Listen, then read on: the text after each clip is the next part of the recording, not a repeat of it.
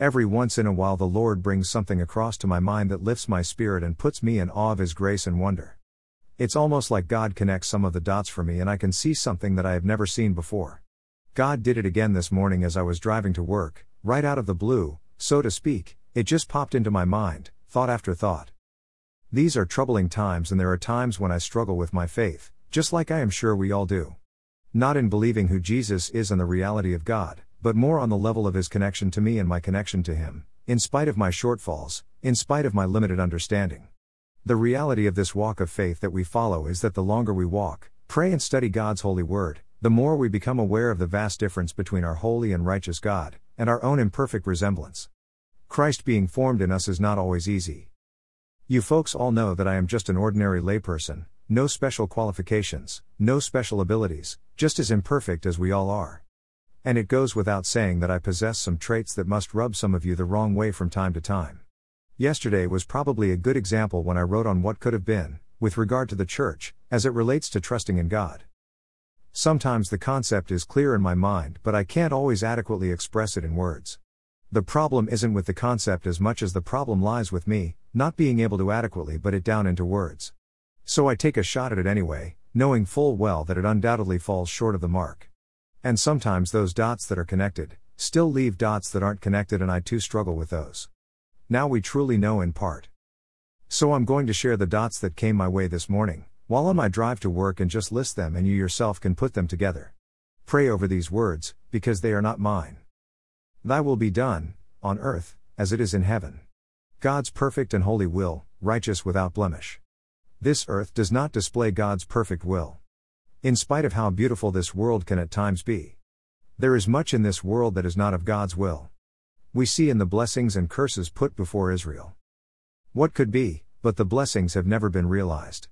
There is still sickness, there is still divided purposes. Still discord and sin abounds because this world has been given to Satan, to rule for a time. Satan offered it to Jesus, but Jesus said his kingdom is not of this world. This is a broken world, not in accordance with God's perfect will.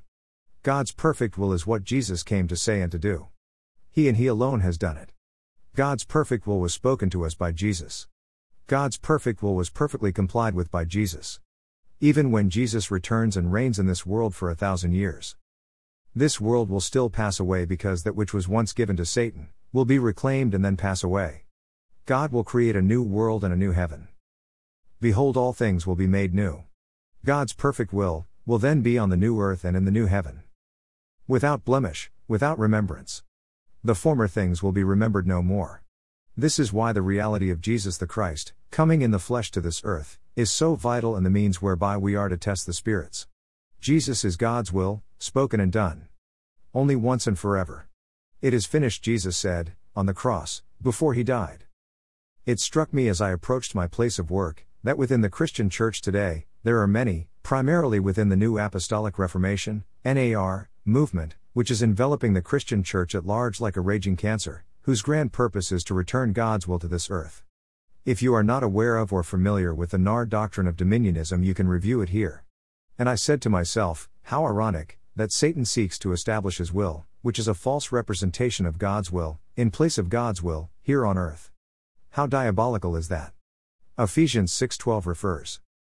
I personally believe that the NAR movement is the source of the many false prophets, with the accompanying false prophecies, and false signs and wonders, that Jesus warned us about, which will mislead many. Matthew 7:21 23 refers. And what is the will of our Father? John 6:40 NASB, for this is the will of my Father, that everyone who sees the Son and believes in him will have eternal life, and I myself will raise him up on the last day.